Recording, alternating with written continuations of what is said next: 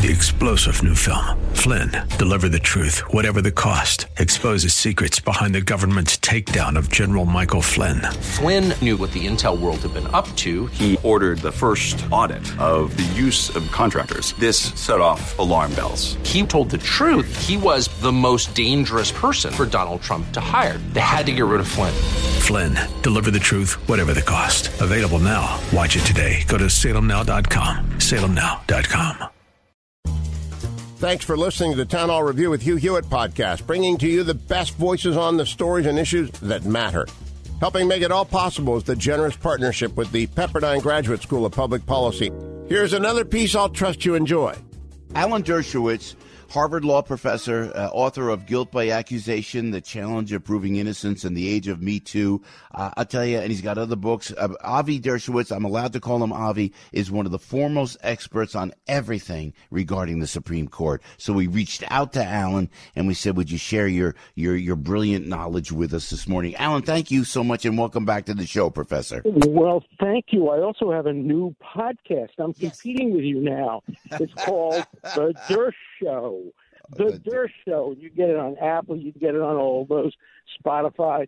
And I talk about the Supreme Court a lot and current news. So you know, if you want, if you haven't gotten enough of me on Piscopo, listen to my podcast. hey, you know what, too, Avi, if I may, it's so you don't have to get up early like we get up, man. You, we do the podcast. You can kind of do it on your own time. I hope, right? That's right. I do it at ten o'clock in the morning. Every morning, I read the paper I listen to your show. It gives me ideas for what to say, and then I get on there and I talk and I take questions. You can ask me questions about anything.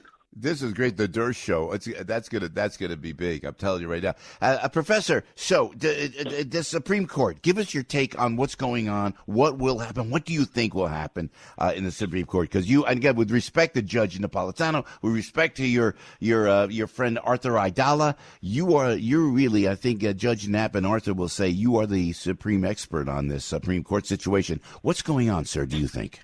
Well, it's very complicated. If not for the fact that the Republicans four years ago stopped the nomination of Merrick Garland, and Lindsey Graham and others said, hey, it's not appropriate to nominate somebody just months before an election. If not for that, this would be simple. President has the power to make a nomination until the day he leaves office.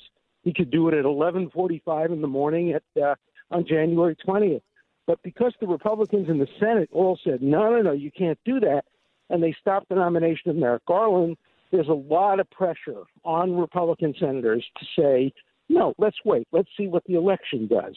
And of course, two senators already, Murkowski and Collins, have said they agree with that position and they're not going to vote yes on a confirmation.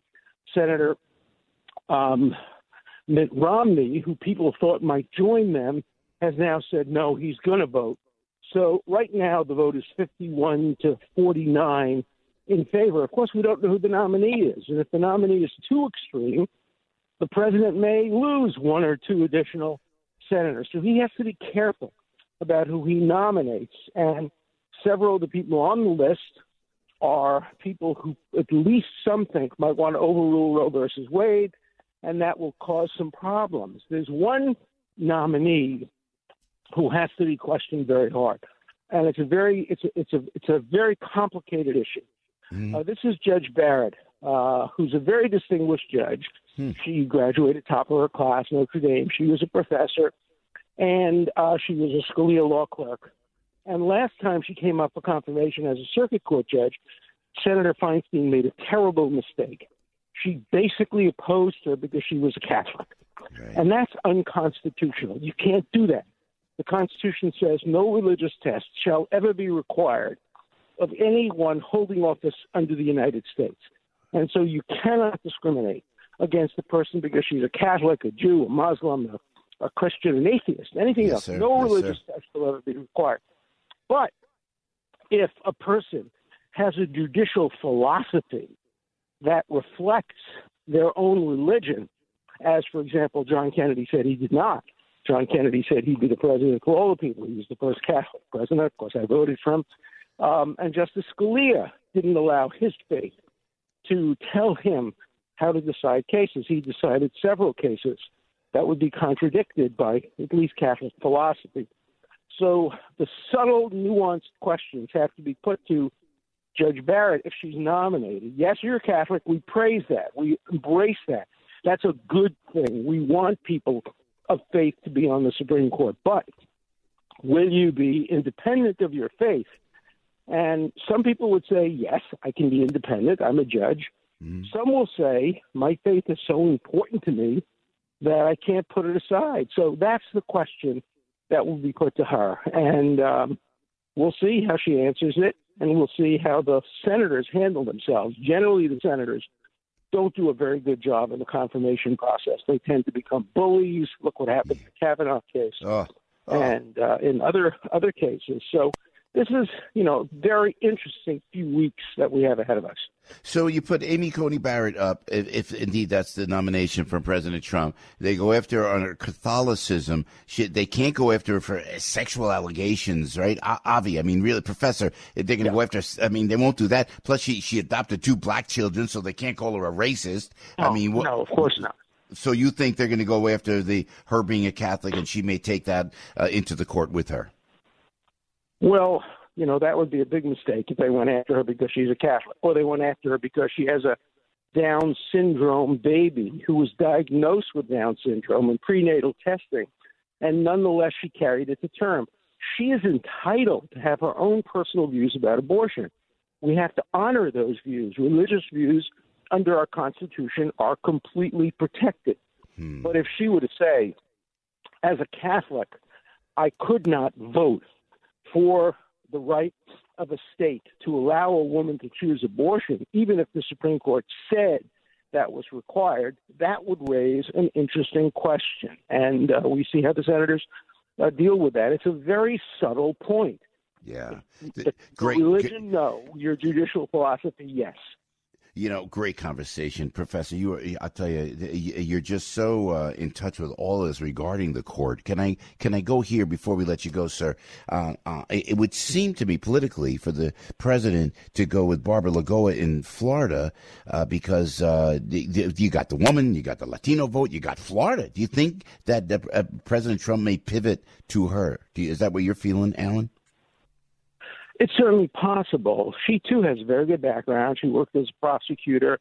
She's very bright. She too is a very religious Catholic, um, but uh, it hasn't been an issue as much with her as with Barrett because of the way in which Senator Feinstein improperly framed the question to her. Look, Florida is very much at play. The Cuban American vote in Florida is very important. We've never had a Cuban American on the Supreme Court. We have a Latina American on the Supreme Court, but not a Cuban American. It's possible the president may decide to make the appointment in order to solidify his voting base in, in, in Florida. He doesn't gain much regionally from Barrett. He gains a lot in terms of the evangelical vote. So it's more of an ideological political pick with Barrett and more of a regional ethnic pick, I suspect, with uh, the judge yeah. in Florida. Yeah. But uh, who knows? And you know, he's president's one of these guys who pulls rabbit out of hats, and yeah. he may come up with somebody that we've never heard of or isn't even on the short list. Yeah, yeah. Avi, before we let you go, Brooklyn Common Sense, sir, Professor, what's your instinct? What are you feeling? Dare you make a prediction on the show here? Well, you know, last time he made a pick, the president called me and asked me for uh, my advice. If he does, I'd be happy to give him my advice. Uh, so I don't want to make a prediction or a pick in the event he does uh, seek my advice. Um, look, my advice at this point uh, might very well be to uh, hold off and wait to see who wins the election. Wow. Wow. But it's his power. That's his choice. He has the right to do it. Yeah. And I don't blame him for trying to make a pick. What yeah. I do blame are some senators, both on both sides. Remember, Joe Biden said uh, he thought it was perfectly okay yeah. Yeah. for President Obama to pick yeah. uh, Garland, and now he's saying it's not okay here. So, you know, hypocrisy on both sides doesn't create principle. Two wrongs don't make a right, and active hypocrisy on both sides do not turn it into an active principle. So let's see. I have an article that I wrote yesterday in the Daily News in which I said I urge senators to put principle over partisanship, whichever way it turns out. Just do it on principle not on partisanship. Yeah. That's the important point. Avi, I'm on Nostrand Avenue tomorrow. You're invited. I'm just saying. I'm just oh, saying. Oh, I wish it, if we didn't if we didn't have a, a COVID, I'd be on Nostrand Avenue in a minute. I spent a lot of time on Nostrand Avenue. I know you did. Professor Dershowitz, thank you. Thanks so much. I know how busy you are. By the way, the podcast, you got the Dirt, the Dirt Show. It's a, it's a podcast. It's new. It's new. Uh, you can get it on Apple and you can Google Alan Dershowitz and find it there. Professor, thank you so much. With respect, sir. Thanks for joining us this morning always. Thank you so much. Be well. Yes, indeed. Professor Avi Dershowitz right there. Thanks for listening to the Town Hall Review. Our program is coming today in partnership with the Pepperdine Graduate School of Public Policy. It's America's most unique graduate leadership programs offered on Pepperdine's breathtaking campus in Malibu, California.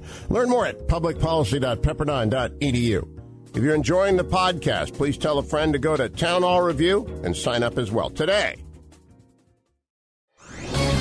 This is Jerry Boyer of Town Hall Finance for townhall.com. Democrats and the media are attacking Republicans for pushing ahead with a new Supreme Court nominee while allegedly dragging their feet on a coronavirus relief bill. There's just one problem. The coronavirus bill put forward by Democrats is a dangerous expansion of the federal government that puts our economy at even more risk of fiscal collapse. Though we don't hear much about it anymore, the United States debt to GDP ratio has increased dramatically in the 21st century. When George W. Bush took office, we had a debt ratio of under 60%. Today, we have a debt ratio of over 100%, 107% to be precise. In simple English, this means our government owes more than our entire economy produces in a year. America simply cannot afford more of these immense spending bills. Republicans are right to reject the Democrats' short sighted, ridiculous proposal. Now, Imagine the spending binge if Democrats gain the presidency, too. I'm Jerry Boyer. The Pepperdine School of Public Policy, America's unique graduate program for leaders. Learn more at publicpolicy.pepperdine.edu.